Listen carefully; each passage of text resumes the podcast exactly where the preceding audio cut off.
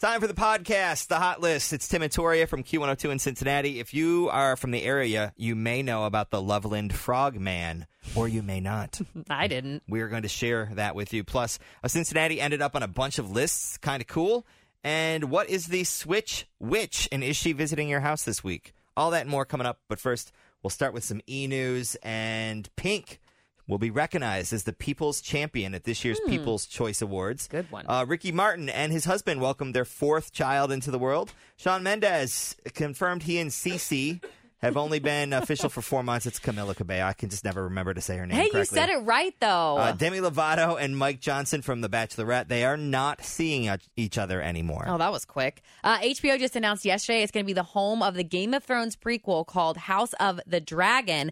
The show is set 300 years before the events of Game of Thrones, and it tells the story of the House of Targaryen or Targaryen, whatever Targaryen. Uh, Yeah, that. I don't know. I don't watch the show. Bengals quarterback Andy Dalton, we're moving on to sports. He has been benched. Head coach Zach Taylor says it wasn't an easy decision to make, but it was very hard. Rookie quarterback Ryan Finley is expected to see his first NFL action when the Bengals return to face the Baltimore Ravens at Paul Brown Stadium. That is going to happen after our bye week, November 10th. And as expected, the Bengals did not do anything before yesterday's trade deadline. Nationals beat the Astros 7 to 2 last night, and that evened out the World Series at three games apiece, which means the deciding game seven is tonight. Woo!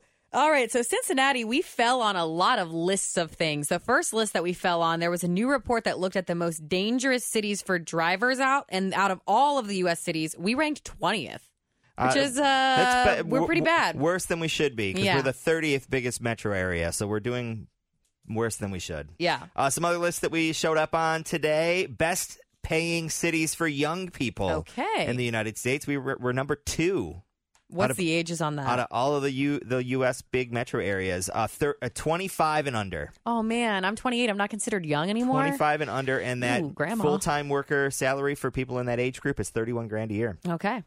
Uh, and then the other list we showed up on was Wallet Hub's uh, cold destination for winter travel.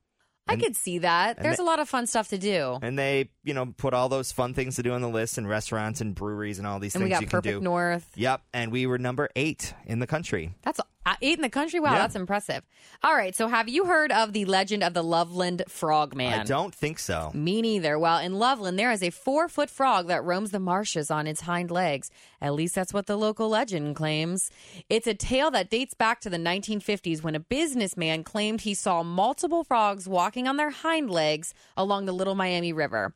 And the frogman's legacy lives on today because he was spotted in 2016. So, just a few years ago, there was a boy that said he saw this large frog as he was crossing the tracks in that area. Mm-hmm. And then all of a sudden, he stood up on his hind legs and started walking. And he swore on his grandmother's grave he was telling the truth. So, I he was believe- like, I saw it. He took photos of it. I'm intrigued. I want to know m- know more about this. Yep. And they have, um, I mean, it's been going on for decades, and they even have a cult following. I wonder if there's like s- if- if any bars in Loveland or like little dive restaurants have anything on the menu named after the Loveland Frog. Oh, for sure. It's a drink, and it gets you so messed up that you see the frogman. That's probably what it is. All right, so what is a switch witch? Is she Yeah. coming to my house? I thought this was so cool. So the Switch Witch is similar to the elf on the shelf, but she's going to come out post Halloween. And the way that the Switch Witch works is that children offer the Switch Witch their candy in exchange for presents. So rather than plowing through their candy bars, kids learn to barter and wind up with something that's going to last them a lot longer than a Snickers bar. The Switch Witch, though, she doesn't bring large or expensive gifts, rather small gifts like books th- that are smaller books, small, less expensive toys, accessories for upcoming months like sweaters or gloves or hats. so if the switch witch was at my house, I could trade in some of my candy for one of those items. Yep. For like a A scarf or a book sweater. something. yep. Okay. Isn't that cool? That's kind of neat. I will keep my eyes peeled for the Switch Witch. Um, all right, so there is a uh, Halloween costume contest going on tonight at Washington Park, and it is for dogs. It is the Halloween. annual Halloween dog costume contest. So dress up your doggo, six to eight tonight, Washington Park, and it is free. And of course, they'll have beer and stuff going on Steve there as doesn't well. have a costume picked out yet. No, my friend Steph sent over a picture uh, the other day. It was a uh, bacon, egg, and cheese everything beagle. costume, which That's next year's. is freaking amazing. Our boss is a she's a good sewer. She could sew something up for you. Good to know. Uh, time for the nugs. Couple things. Reminder: free taco today at uh, Taco Bell because there was someone who stole a base in the World Series. That's the deal they made. So today's the day you can do that between two and six. Also, I wanted to share this with you, Toria, because uh, a Texas highway was closed. TWT here. Uh, several hours Tuesday because a semi truck crashed and spilled forty thousand pounds of avocados. If that happened on my shift, I would leave. I would go to that place and get all the avocados I could. Who's that lady on the side of the road stuffing her bra with avocados? have a giant net and think Of, buckets. just- just think of the guacamole potential. um, also, it's happy. It's National Candy Corn Day.